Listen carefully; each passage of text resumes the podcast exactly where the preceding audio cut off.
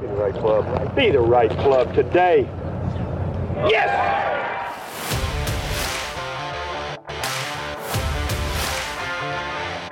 Again, has to be careful of the speed. What a comeback season for Hal Sutton. Come right back toward the hole.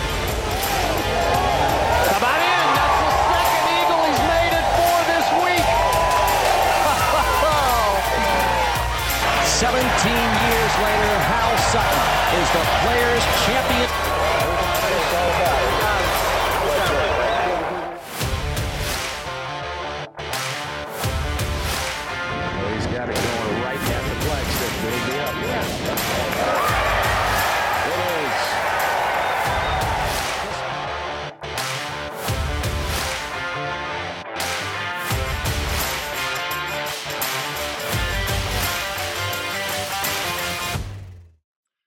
Hey, everybody. Welcome to another Be the Right Club Today podcast. I'm super excited, honored to be able to uh, introduce our next guest, Dr. Bob Rotella, one of the world's leading sports psychologists. He was actually, I was telling him off air, he, uh, I, I, probably read seven or eight of his books. Um, two of my favorites were Golf is Not a Game of Perfect and Putting Out of Your Mind. Dr. Bob Rotella, welcome to the podcast.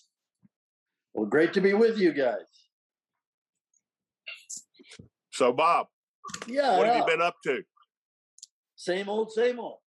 Just working with players.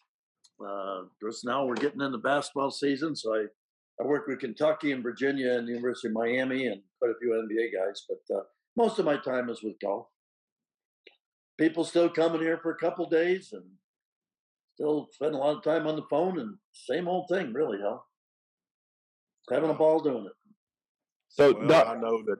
Go ahead, Jay. oh, I'm sorry, Hal. So I was going to say, Doc, do the do you approach athletes differently depending on their sport?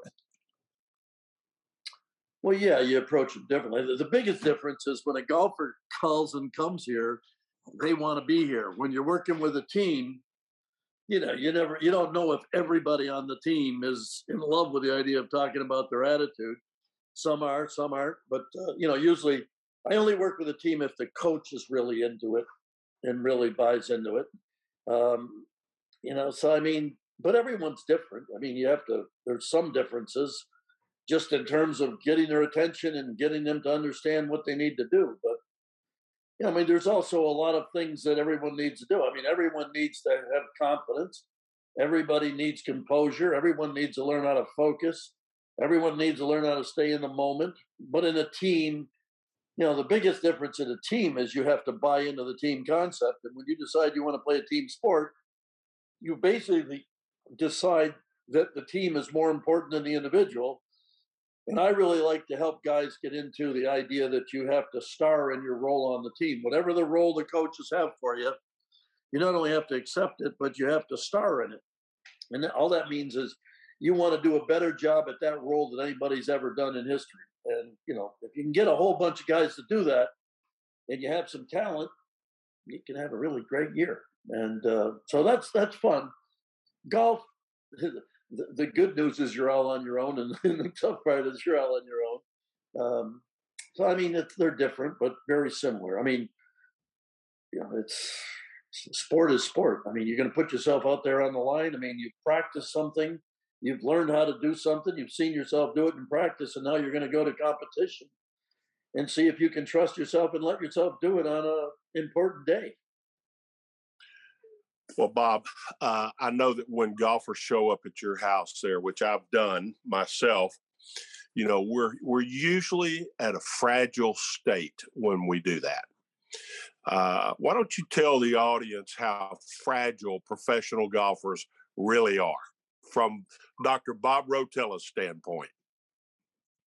Well, I mean, let's face it. I mean, uh, most of the people I work with have big, big dreams and they've got big ambition in their head and they're taking on some really difficult challenges.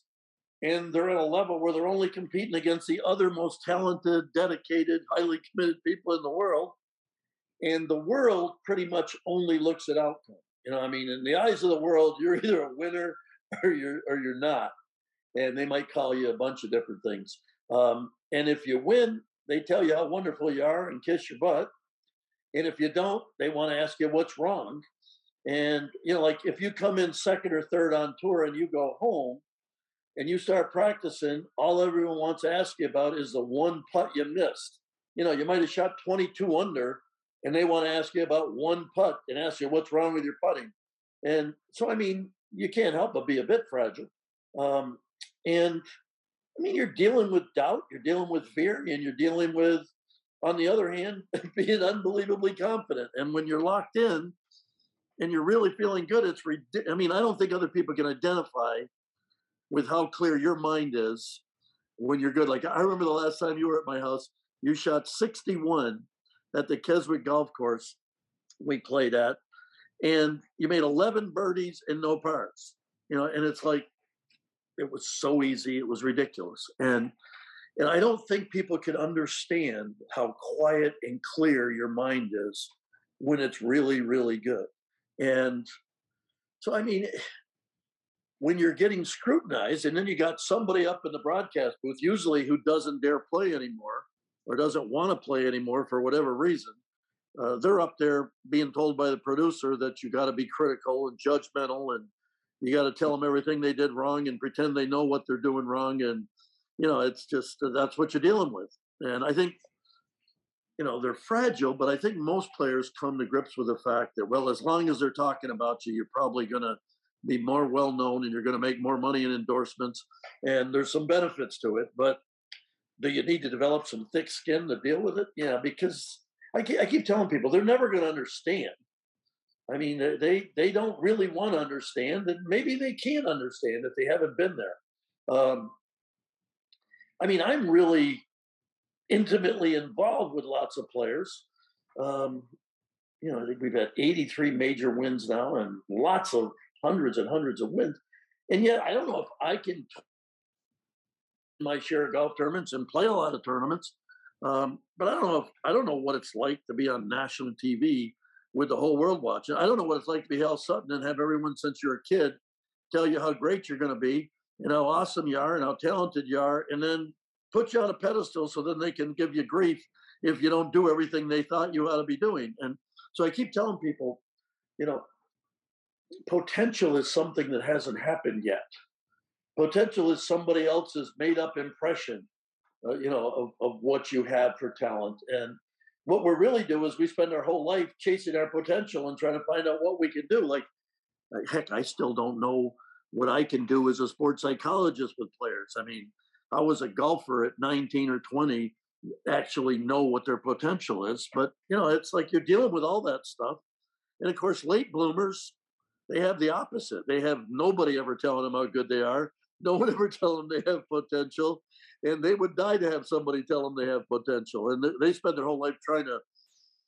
They have to believe it long before anyone else does. So I mean, they're very different, you know, from where they're coming from.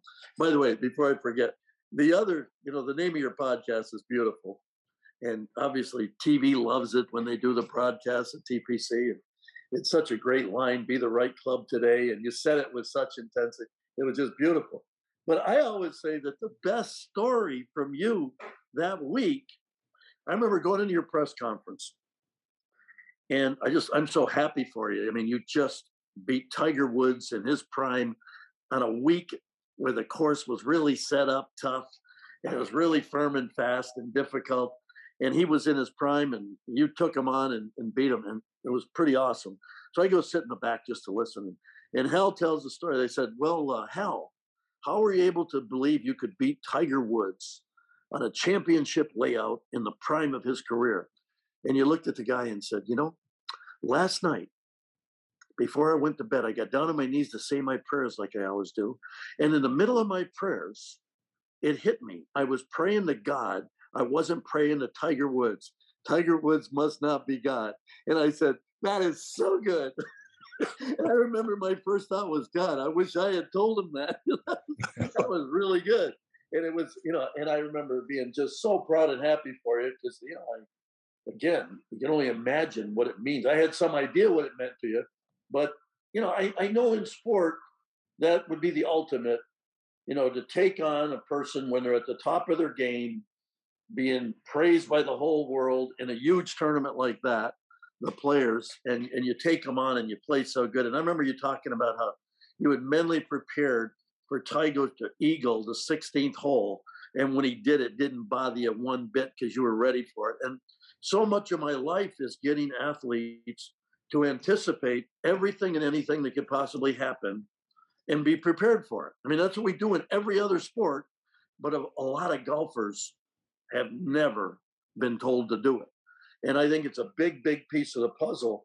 And that's why people are able to not be bothered or upset. I mean, you know, one of my lines is you're unstoppable if you're unflappable. Well, you were still so unflappable that day. And a lot of it was you were prepared for it. I mean, you were ready for the moment. And obviously, you had no problem believing that you could win.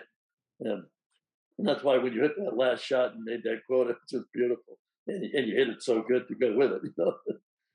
Well, I, I appreciate walking down memory lane there with you, Bob. yeah. But uh, I was going to ask you a question. You said something about the difference between a player that had all the potential and the whole world seeing it and had all the expectations for him, and then on the other hand, the late bloomer that had to believe in it himself before he, anyone else did. Which guy's better off? Well, I, I, think what happens for the late bloomer, I mean, this is at least their perception, is that, you know, this wasn't given to me. Um, it didn't come by easily to me. So I had to really work my tail off for everything I got. And I think they learned to take a lot of pride in the fact that they had to make themselves into a golfer. I mean, they usually feel like I had to outwork people, whether they did or didn't. They feel that way they feel like they had to sustain the belief a lot longer before they got results.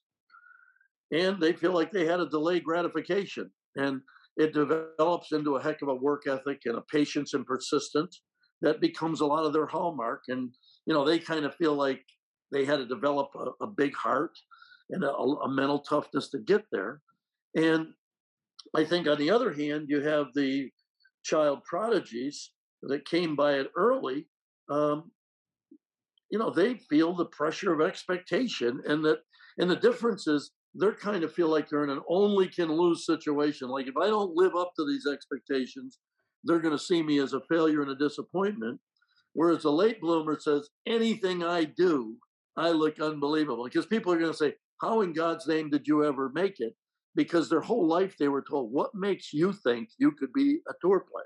Or what makes you think you could play on tour? You know, where'd you get that crazy idea? Or what makes you believe you know it's like you just don't have it. And so i mean it's very different and they come from very different places and it's a very fascinating thing. And, and the standard that's acceptable by the world is totally different. I mean one guy wins one tournament and everyone's praising him and saying that's just unbelievable. How did you ever do it? Tell me about your attitude because you must have a great mind in order to believe in yourself as short as you hit it or as lousy as you hit it.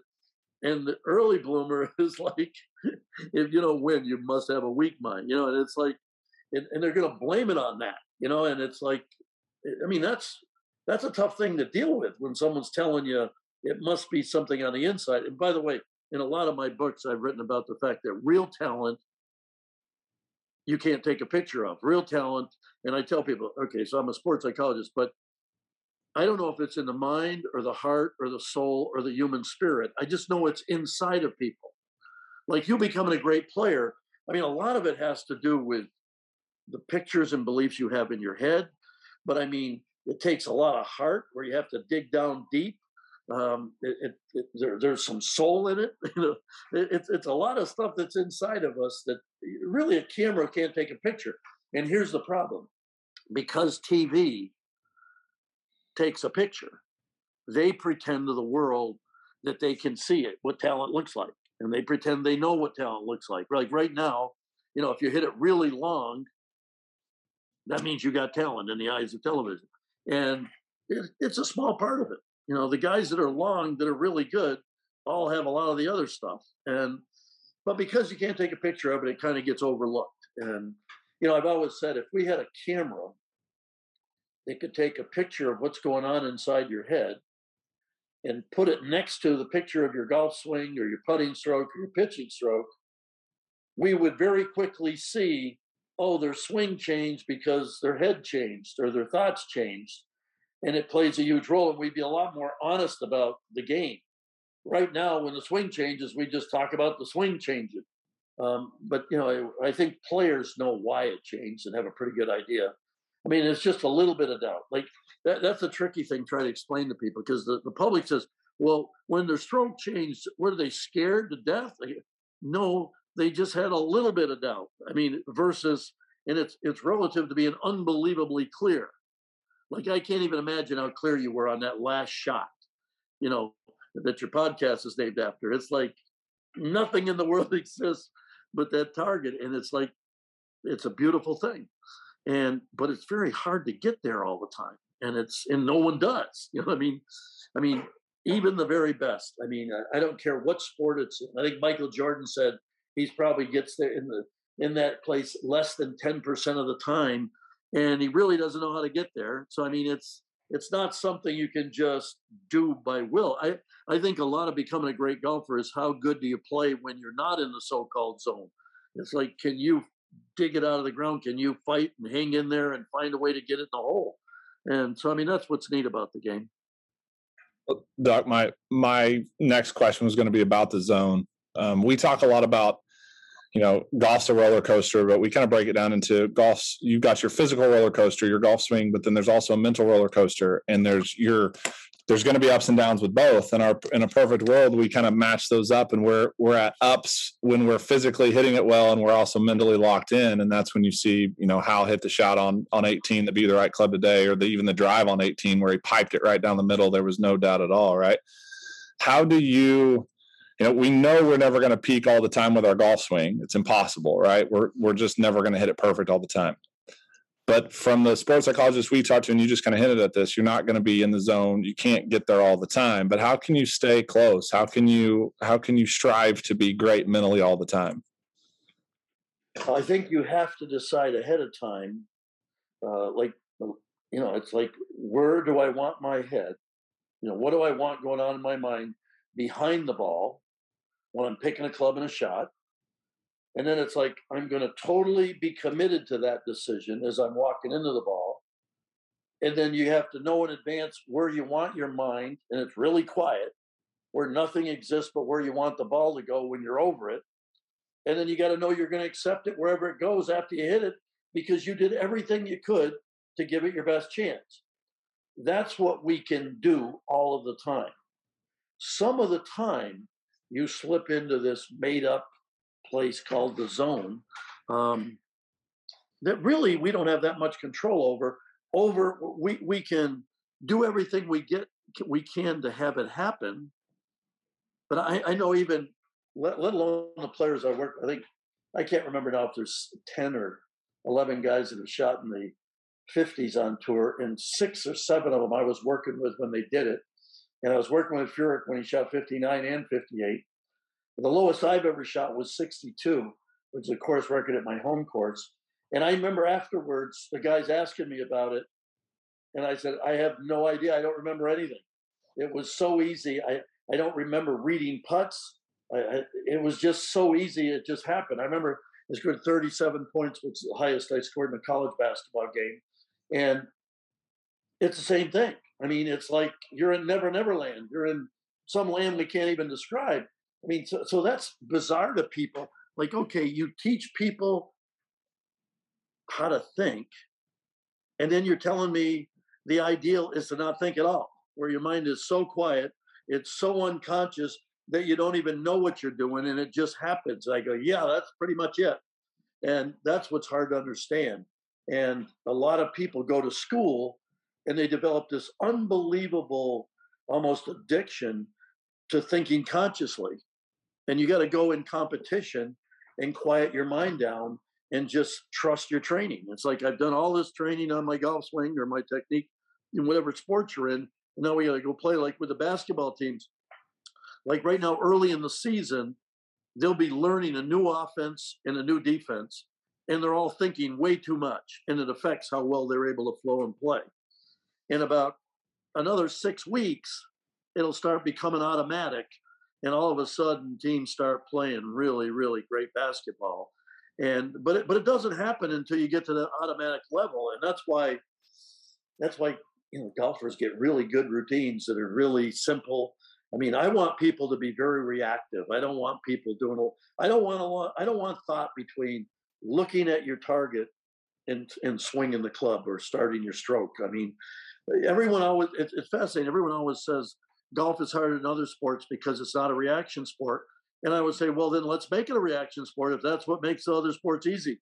Uh, is there a rule that says you can't just unconsciously react to a target? And everyone says no. I said, well, if you think that's what makes other sports easier, then take less time in between looking at your target and starting your swing. Um, be more reactive, which is really being athletic. I mean, that's I don't care what sport I'm working with.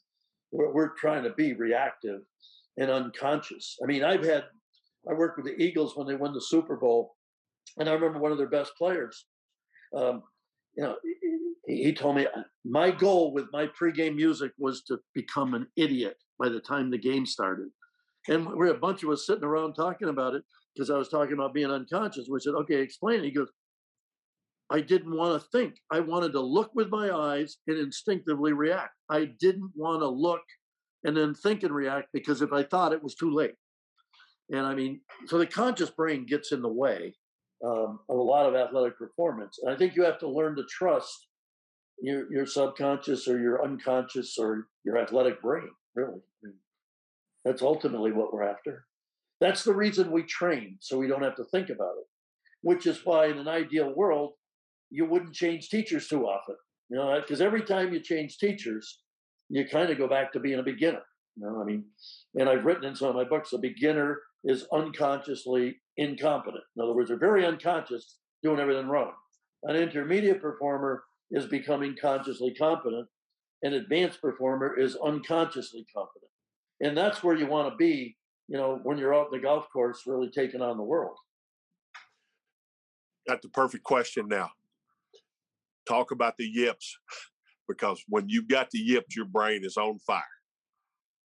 Yeah, well, I mean, the honest truth is all the yips are is you having bad thoughts when you're over the ball. I mean, no one's ever gotten the yips if they were just seeing the shot they want. So the simple answer is, you know, you got to get your mind quiet and stop thinking. I mean, you have to just look and react without any concern about the outcome. It's interesting, like, you know, people say Moe Norman, you know, had all these issues and but he he he was pretty brilliant. Um, he called it the state of mind he wanted to be in, focused indifference, which meant he was into his target. You've heard if you've heard him when he's hitting golf balls, he just says target, target, target. But he was smart enough to understand you want to be into the target, but unconcerned about whether or not the ball goes there. I mean, if you went out back and played catch with a baseball with your friend, you would just look at the glove and throw it. You wouldn't go, God, I got to make sure I hit his glove. If you went out and threw a football around, like I always use the example, I played quarterback in high school. I said I had four different receivers, and no one ever asked me how I knew how far to lead different guys who ran at different speeds. But I did it. You know, how does a shortstop know how hard and when to throw the ball to first that it gets there a half a step before the runner hits the bag? So in those sports, we weren't over taught, you know, and we just did it. What happens with the yips? It begins with people learning too much about their technique that they didn't need to know. And then people start telling them how important putting is, and that, and, and so I, I want my players to totally eliminate thoughts such as, you got to make this one, you need to make this one, this one's really big, this one's really crucial, this one's really important, can't afford to let this one get away. All this golf junk, I call it, that you got to get out of your system. But the simple answer is if all you're doing is looking where you want it to go without any concern about the uh, outcome or contact if it's pitching well then you know how to do it like all of our juniors like you i've got a junior academy you got a junior academy um, i mean we tell the kids with pitching um, just clip the grass you know and the kids go oh and they immediately pitch the ball so good it's ridiculous you know and i mean it's like so easy for little kids until people start a debate about the correct way to pitch. And what's happened in the last 20 years, I mean, like when I first came out on tour, there wasn't a lot of information about pitching, you know, and people just pitched it good. And then people started having a war over putting and pitching. And it was like unbelievable how different different instructors wanted you to pitch. The, the ball position was different, how you gripped it was different, how close you stood it was different, how you take it away is different, what you do on the forward. And all of a sudden it got hard. and I mean, but I mean, all you have to do is start. work. I use the example sometimes when I write books, I'll go someplace to give a talk, and there'll be 500 books in my hotel room to sign, and they'll pick them up in the morning. Well, you sign 400 and you're so unconscious, it's unbelievable. And you get to the last 10, and all you have to do is have a little thought like, God, don't misspell your name on any of these last because I don't have any extra books. And all of a sudden, your handwriting gets careful and tight, and all of a sudden, it's hard to spell your name. Uh, years ago, I did a program for the National Stutters Association, and I was amazed to find out that at that time, now this was 40 years ago, um, something like 99 and 9 tenths percent of the stutters in the world were male because we put pressure on little boys who had any difficulty with speaking at an early age and they became self-conscious of it and they started to think before they spoke. And all of a sudden they had trouble doing something as natural as talking. Little girls they didn't speak well well it won't affect their ability to make a living. They don't need to make it will be okay. And all of a sudden eventually they just learn how to talk correctly um, but all you have to do is get self-conscious and then fear a bad result and you can become a stutterer or a stammerer. And that's why, like when we were a kid, Mel Tillis, when he sang, he was confident, and when he spoke, he stuttered. And so, I mean, it's very task specific, just like it is in golf. I mean, you can have a part of your game that you're unbelievably confident, and a part of your game where you start having bad thoughts. And a lot of times, bad thoughts in golf are related to worrying too much about what other people are going to think. But if you're on national TV, you talk about being fragile you're on national TV and someone's going to rip you to shreds, you know, and say you're less of a man or something. Um, you know, it's kind of interesting. I sometimes when I give talks, I, I begin by saying, I want to just talk to the men in the audience. The women are like, "What do you mean?" I go, "Well, I just want to explain to the men that um, if you miss a short putt or pitch, you do not become less of a man. You do not leave lose your man parts. It never happens. I've never seen it fall off. You know, it's okay. Uh, and somehow women don't tend to think that they're less of a woman if they miss a putt. So they put everything out, you know, and we get a good laugh about it. But it's, you know, there's something to do. Men as a whole, uh, and I think it's pretty good generalization, we have a lot of our manhood attached to our sport performance. And we, it's a big deal to us, you know, and we tend to think we're more of a man if we're good at sport and we're less of a man if we're not. And it has a big impact on us. And, it, you know, and we see it in every sport. I mean, it's always the easy parts. You know, like in basketball, it's at the free throw line, or sometimes guys get the in basketball with a wide open layup. I mean, baseball, second baseman and catchers get it. Uh, football players, the quarterback can get it sometimes on short, easy passes, but give them a 50 yarder down the field and they just turn it loose and it's a piece of cake. Um, I've worked with bowlers where to be a great bowler, you've got to throw it over the edge of the gutter. For them, it's throwing a gutter ball. I mean, it's like, I got to throw it over the edge of the gutter in order to throw a strike, but I don't want to shoot a gutter ball on national TV. So, I mean, it's, we're beautiful human beings, aren't we? You know, I mean, yeah. So, I mean, that, that's that's what makes it uh, that makes it awesome. But, but I, I what I admire, it's interesting. People tell me, well, I don't want to make a fool of myself. I don't want to embarrass myself. And I always say, well, you can't embarrass yourself if you dare tee it up and post a score. The only people ought to be embarrassed are the people who don't dare tee it up.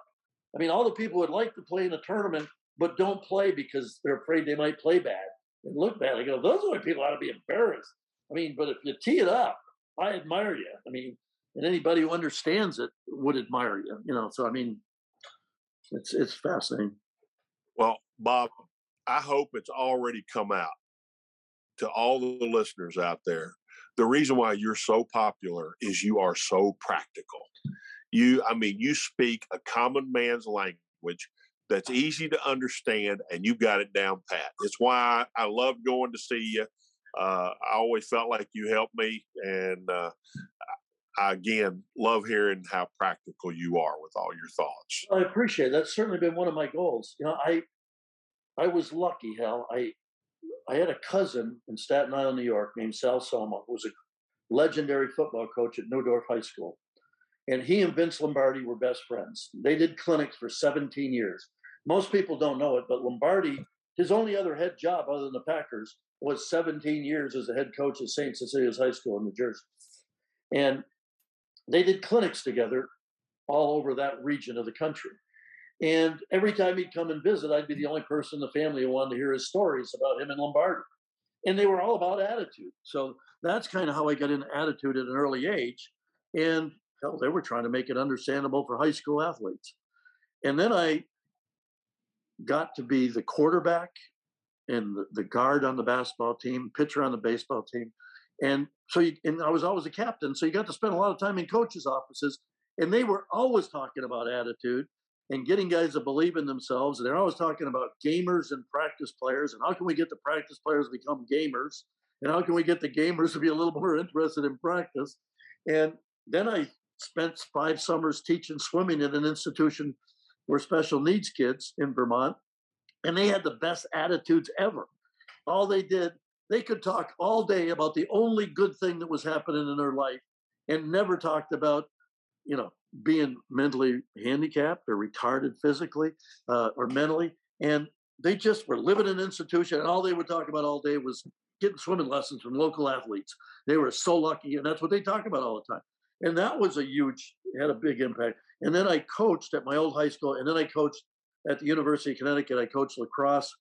Um, I mean, when I was 22, I was coaching kids, you know, about six months younger than me at the University of Connecticut, and I coached basketball at the University of High School all the time I was going to grad school studying sports psychology. So every day I was like, how is this useful? How can I use this with the team and with my players? And then I coached at the University of Virginia for several years before I started a doctoral program and started working with all the team.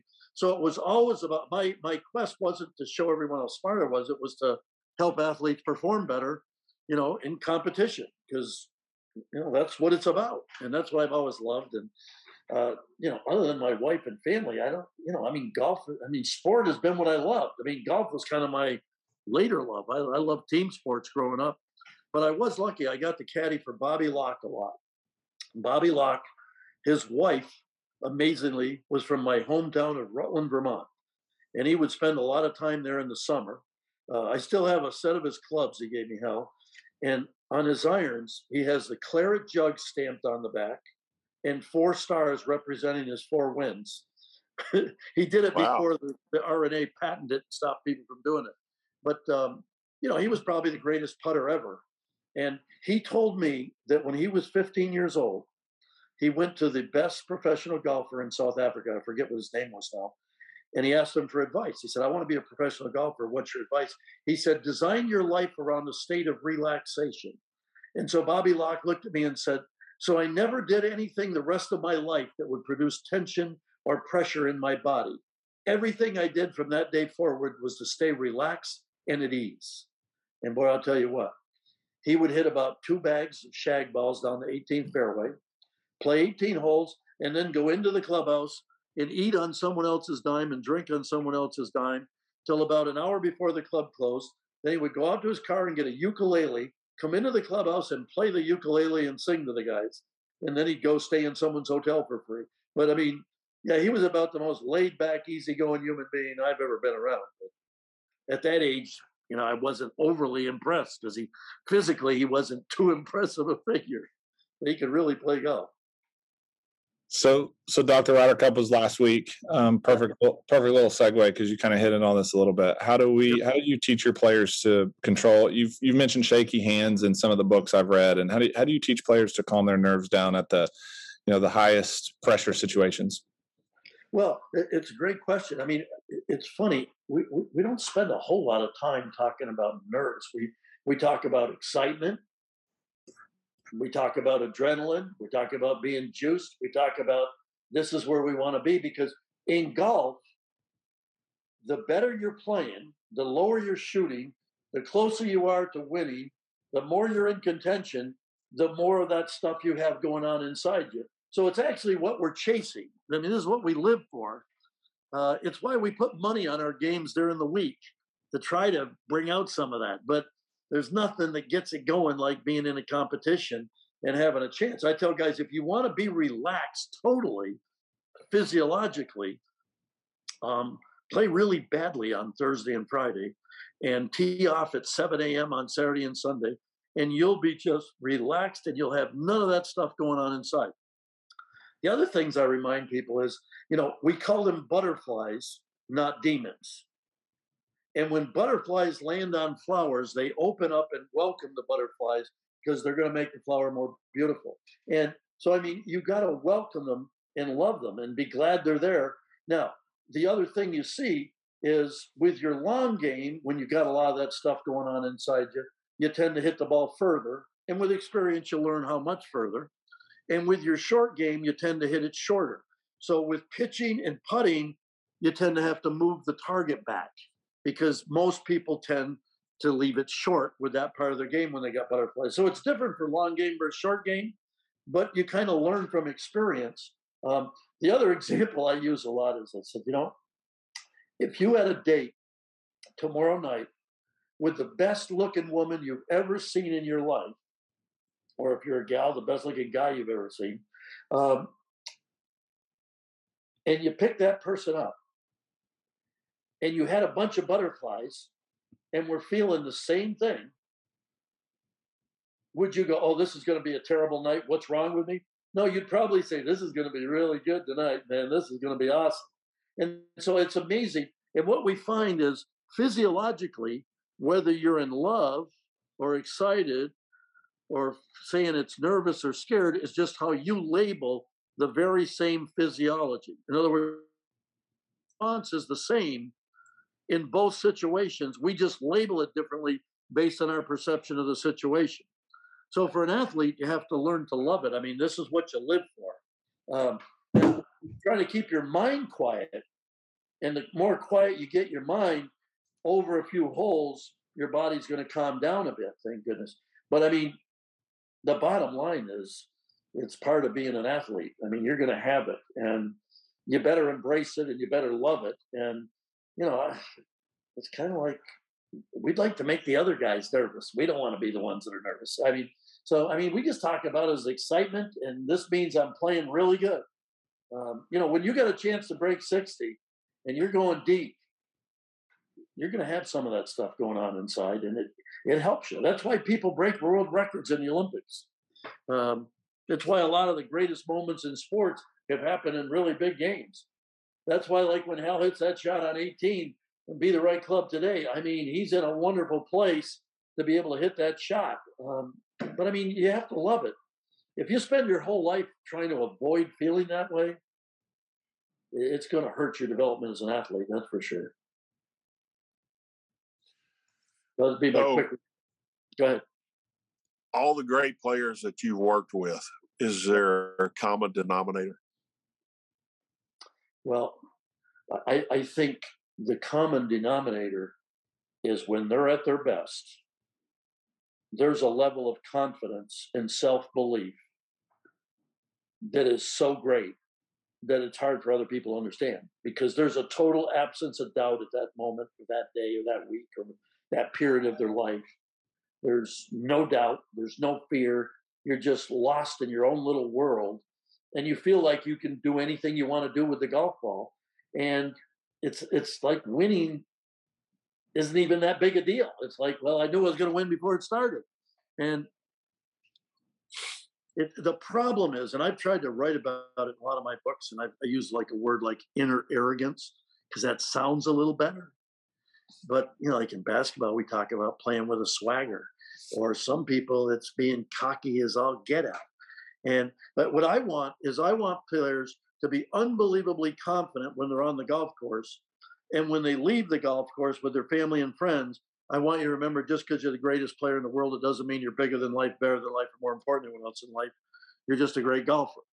Um, but I mean, so I mean, confidence. We the world does not like to hear about a whole lot. Um, and a lot of people I work with, when you start talking about it, they start worrying, well, I don't want to be a jerk. I don't want everyone to hate me. Uh, I don't want to be an ass. And I'm like, why do you think everyone is really confident is a jerk? You know, and a lot of people have to really confront that and deal with it because a lot of people have been brought up to think confident people are, are jerks. And I'm like, well, wait a minute. You just told me you want to win a major championship against all the other best players in the world, which means I have to be the best player in the world. Your confidence level has to match that. So you can't tell me this is your dream and then tell me that you, you don't want to believe in yourself. Now, whether you want to tell the world how much you believe in yourself is another thought. And it's interesting how, like in this book that came out last week, my latest, Make Your Next Shot Your Best Shot, I tell a story um, about this topic. And it's I was at the Oakmont U.S. Open, and a golf magazine calls me up and says they, or actually it was a sport magazine calls me and says they want to do an interview on Tuesday. I said, okay, I'll meet you at four o'clock. So I go there to meet. Them. I said, what do you want to talk about? To no surprise, they want to talk about Tiger Woods. You know, like, oh yeah, okay, heard this before. what do you want to talk about? Um, well, all these young players are emulating Tiger Woods. And so I'm going to have fun with it immediately. I go, What are you talking about? Emulating Tiger Woods. Well, they're all working harder than golfers have ever worked before. And they're all working out with trainers like no one's ever done before. So I immediately go, Well, Ben Hogan probably practiced harder than Tiger Woods. And everybody on tour practices really hard. And I said, I could go through a list of people who practice. I mean, there aren't too many guys on tour I'm practicing really hard. So I don't know what you're talking about. And I, he said, Well, you know, they're working out with trainers. I go, Well, Frank Stranahan was working out and was ripped 60 years ago. And Gary Player has been working out like crazy his whole life. And then I said, like when David Duval was number one in the world, he lost a lot of weight and he was like chiseled. I mean, he had six pack abs and he was ripped. And I said, then Rory for a period was absolutely ripped. I said, if you ever saw Tiger with a shirt on, he was never ripped. He had triceps, so he looked good in his shirts, but you know, he wasn't ripped. And this guy goes, geez, you're ruining my story. What's your point? And I said, well, the thing that made Tiger Woods Tiger Woods, I don't see anybody emulate. He goes, what's that? I said, when he was 15 or 16, he went on national TV and told the world that his quest was to break Jack Nicklaus's records for majors. I said, that's what made Tiger Woods Tiger Woods. I said, when he said that, what I know about the mind is we could have predicted that Tiger would win somewhere between 12 and 22 majors. We didn't know if he'd break it, come close, but we knew he'd end up in a comfort zone somewhere around there. And I said, to this day, I've never heard another player say they wanted to break Jack Nicklaus's records. And I said at that time, I said, I've never heard anybody even say they wanted to break Tiger's. And then I looked at the guy and I said, here's where it gets really interesting. It's possible that it was a real motivator for Tiger, Jack Nicklaus. But I said, it's possible that Tiger Woods is a more talented golfer than Jack. I don't know, but it's possible. And it's possible that Jack's standard was way too low for Tiger Woods. he said, What do you mean? I said, Well, if Jack had won 37 majors, I promise you Tiger'd have 28 by now.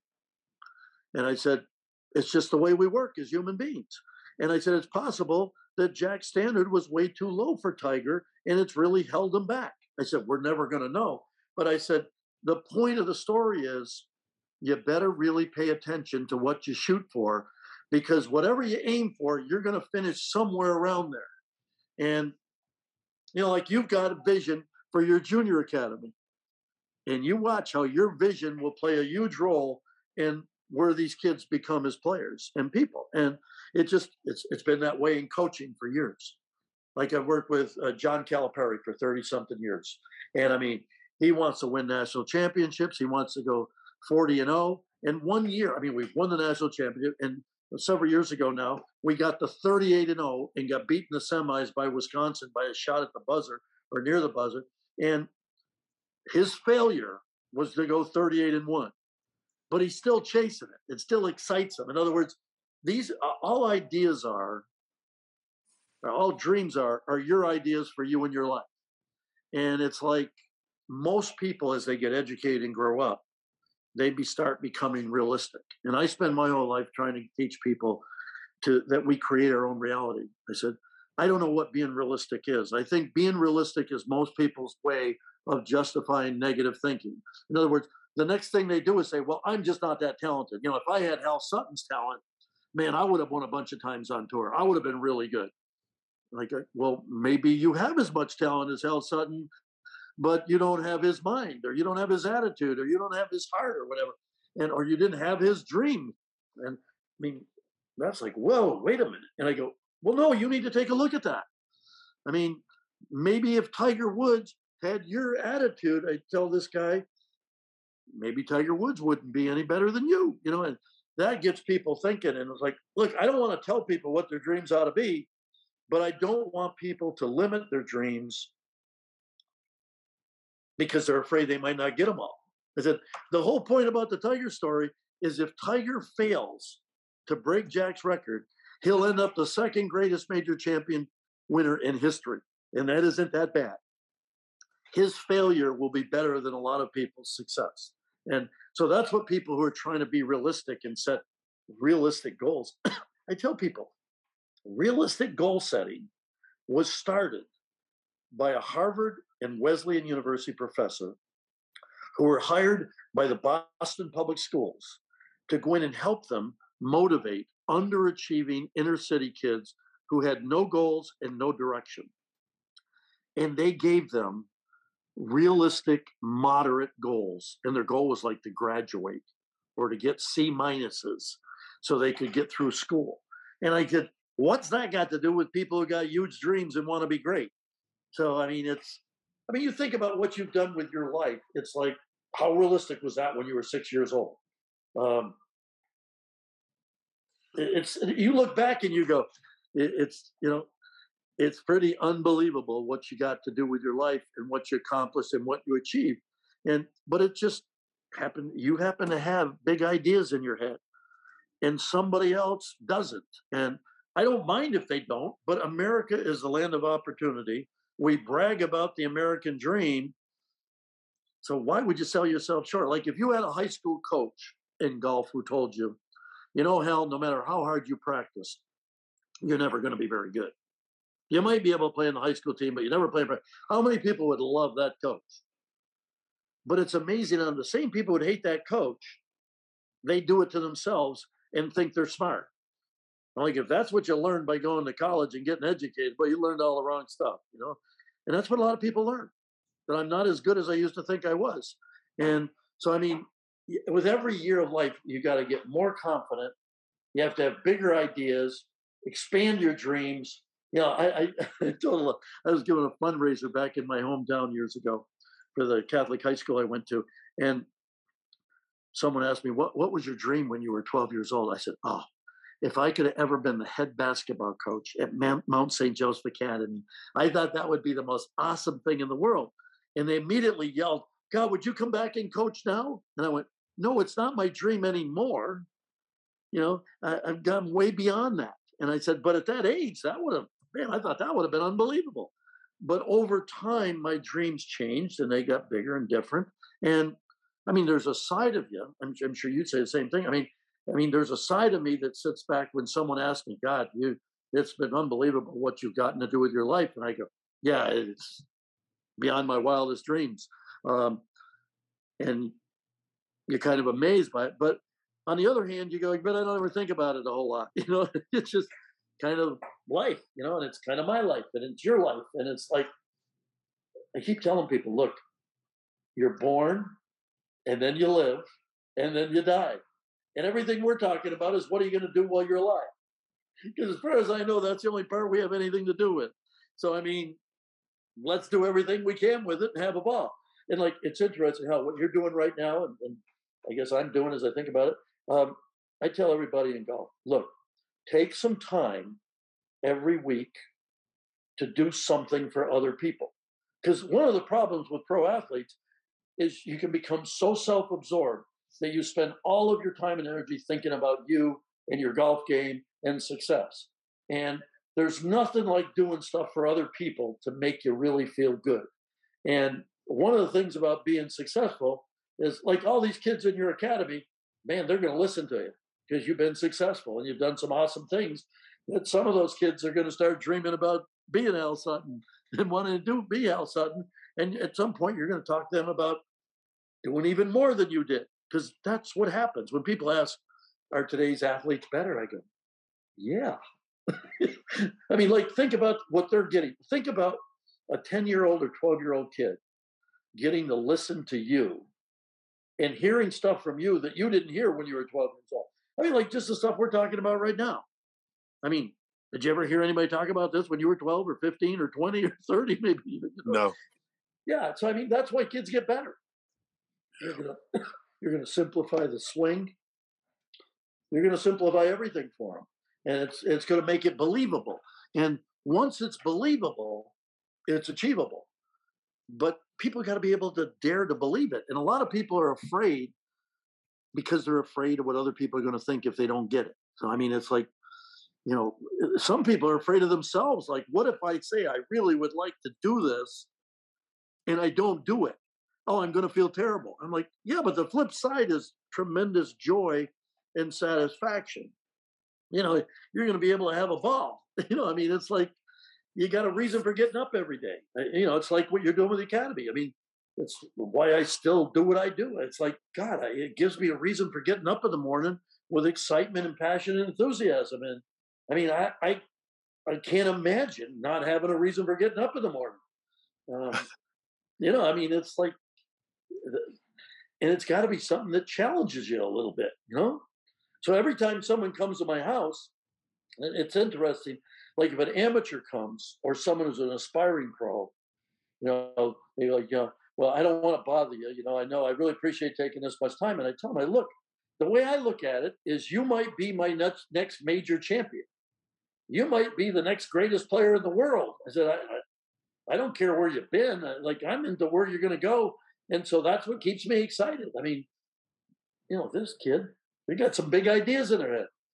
You know, that's why I, have told the Pat Bradley story many times. I said, you know, she was 31 years old and she comes to me, and I she had won one time on tour, never won a, an amateur championship in Massachusetts or New Hampshire. She lived on the border.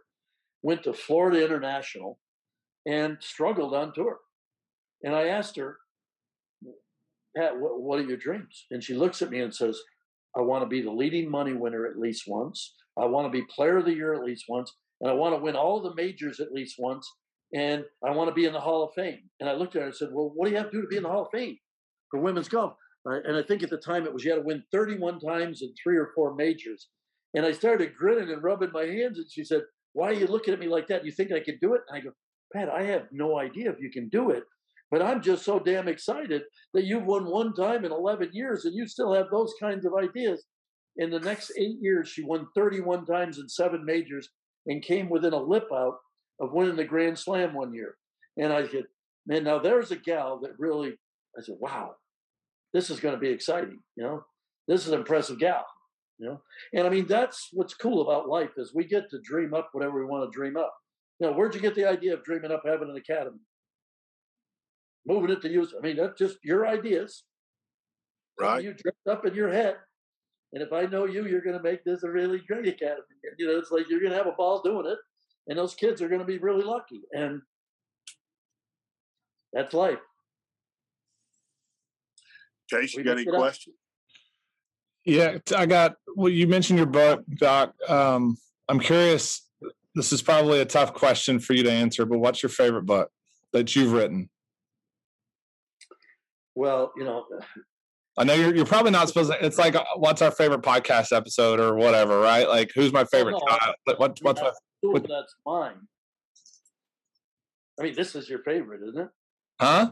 No, well, I'm saying, uh, well, right. That's right. Yeah, yours is definitely our favorite. Absolutely, right. but it's like you asking me which which child's my favorite, right? Like I can't answer that. But I'm just curious if you have a if you have one of them you're most proud of, and then talk about your new one.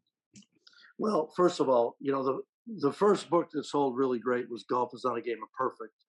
And you know, it's like the third best all selling time selling golf book. So and I wrote that book for everybody, you know.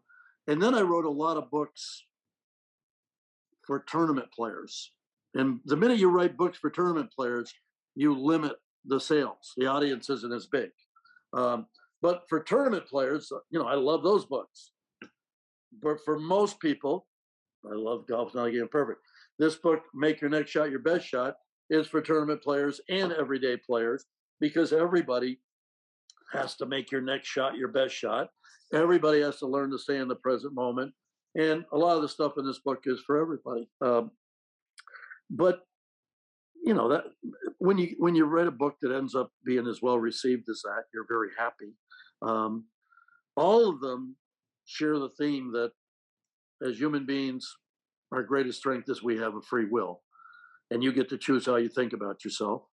They all have a theme that you have to take personal responsibility for your thoughts and how you approach your life.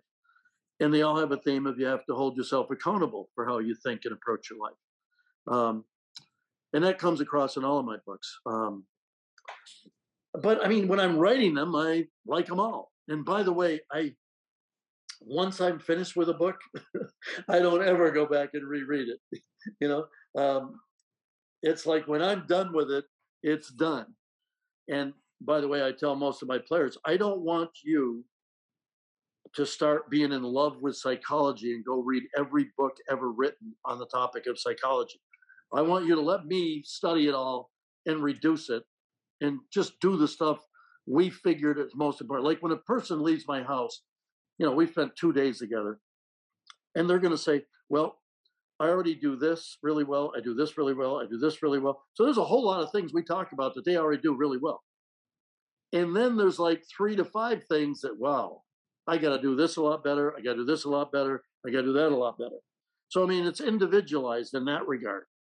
And that's what I want them to focus on. And no more than like if you guys are giving your academy swim lessons, I don't want the kids to start reading every book on the golf swing or reading every magazine on it or watching everything on YouTube on it. It's like, no, kids, let's learn how to do this. I mean, but that takes trust. And so building a trusting relationship is a big deal. That's why to this day, I'd say 99% of the time, I still drive to the airport and pick up my clients, bring them back to have them stay at my home because you're building a relationship. And, you know, a lot of times it means something to people like, oh, God, I, I didn't know you were going to pick me up at the airport. People ask me, is it a bit of an inconvenience to drive to the airport?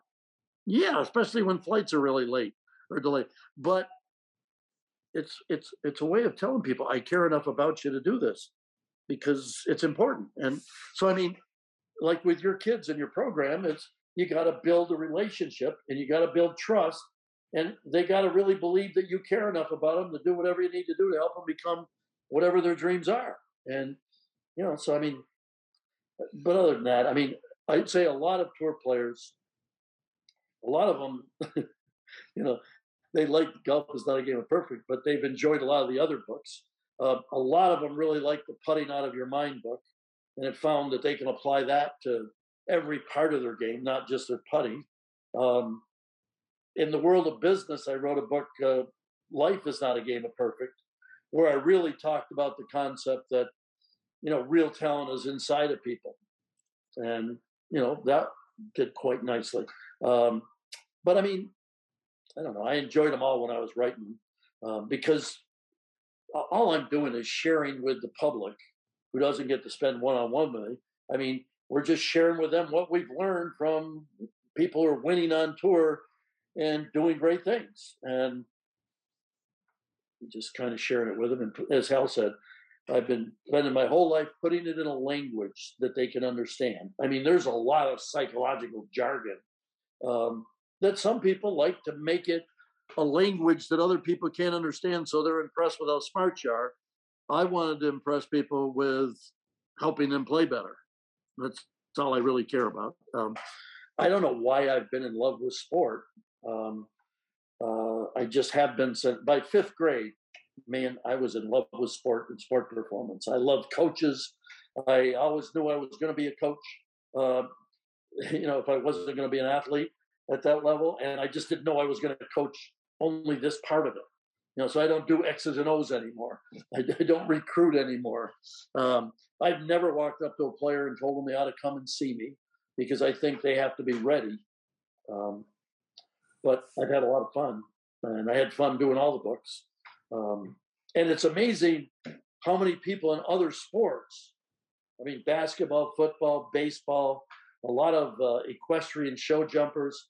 Um, they find that they use those books to help them in their sport, and they find it very easy to replace golf with whatever sport they're in. You know, so it's been satisfying. Well, Bob, I asked you earlier, was there a common denominator in greatness? So I'm going to give it to you because you have been exhibiting it the entire time on this. It's passion, passion for your dream and continuing to live it. You have been so passionate about what you've been talking about. Uh, it brings back fond memories of staying at your house and all the conversations that we had together. So, uh, we really appreciate you being on Be the Right uh, Club today. I, hardly could say it again. How about that? but you know uh, I really appreciate you having me on, and I really appreciated you years ago trusted in me enough to come and spend time with me, and it, means a lot to me because you know I know when you're trying to do great things, you've got to trust somebody. Um, and if you trust the wrong stuff, it can really hurt you. And so, I mean, I've always valued it, appreciated it, and I'm I don't know why I still love doing this. I don't know why or where the passion comes, but I, I just love helping people see how good they can get.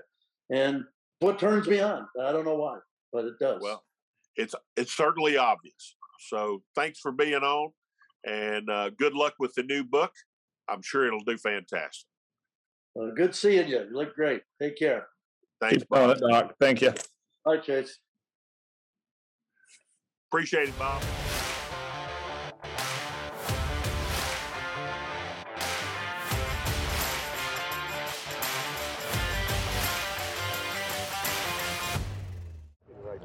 Be the right club today. Yes!